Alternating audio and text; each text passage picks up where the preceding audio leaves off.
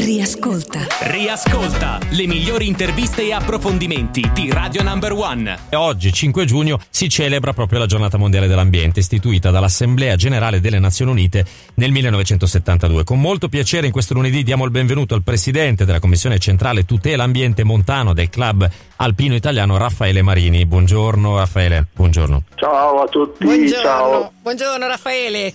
Allora, ma intanto scusa, eh, eh, Giacomo vuole, eh, Gian Giacomo vuole raccontarti una cosa bellissima, però prima ti volevo chiedere, ma che cos'è il presidente della Commissione Centrale Tutela Ambiente Montano del Club Alpino Ah. Italiano?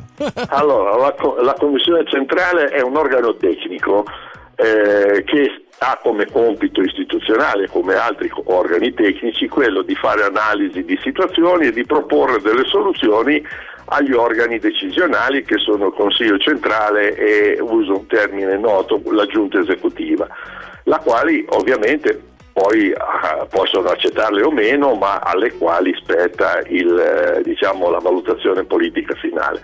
Noi siamo chiamati appunto a tenere sotto controllo il territorio, vedere le cose che succedono, segnalare le criticità e proporre delle soluzioni.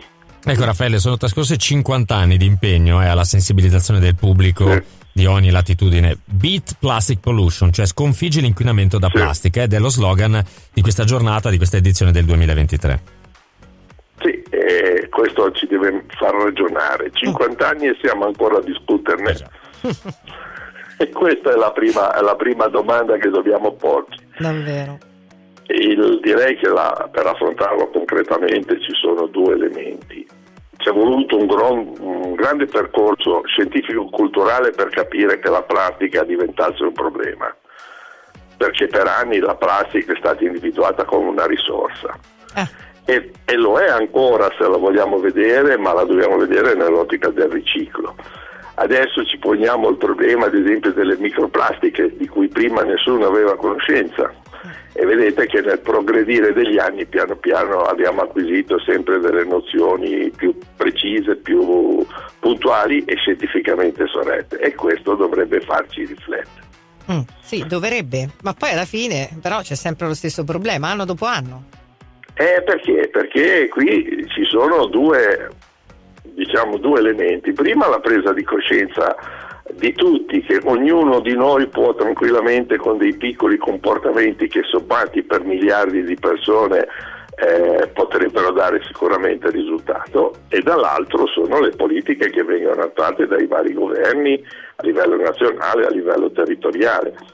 Ora ci sono dei- degli esempi anche interessantissimi. Ho scoperto che in Norvegia riescono di fatto a recuperare e riciclare oltre il 95% della plastica circolante. Wow. Sì, con un sistema molto, molto semplice che pensate attuato da noi creerebbe la rivoluzione.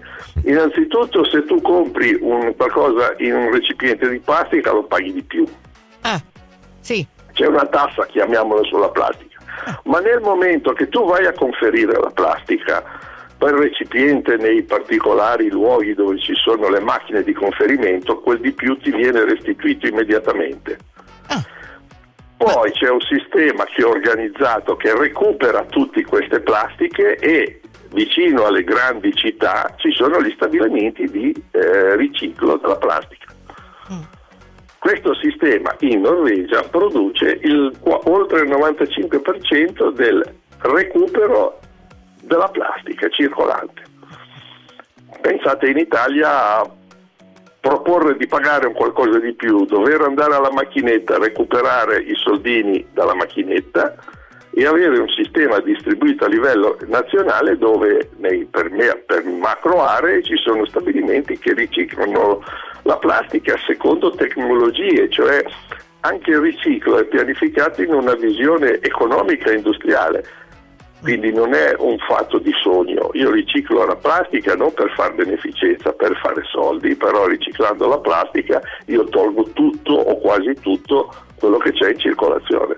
Senti Raffaele, eh, in chiusura, ma per quanto riguarda anche il CAI, no? l'impegno vostro Sì. con, con tanti eventi, perché fra l'altro ci sono spessissimo manifestazioni, situazioni, raccolte, giornate, organizzazioni, La montagna sta soffrendo tanto per eh, la Perché dei mari se ne è parlato tantissimo. Sì, è vero, del mare si parla sempre, ma della nostra montagna. Allora, la montagna, la montagna nella sua proprio struttura di riservatezza, eccetera, soffre molto, soffre perché sono equilibri, soffre perché ci sono grandi diciamo, quantità di persone che si muovono in maniera abbastanza scordinata e alcune alcune tante non hanno questa sensibilità, infatti lungo i sentieri possiamo trovare delle bottiglie di plastica, voi pensate il caso emblematico della base dell'Everest? Ho visto. Eh sì.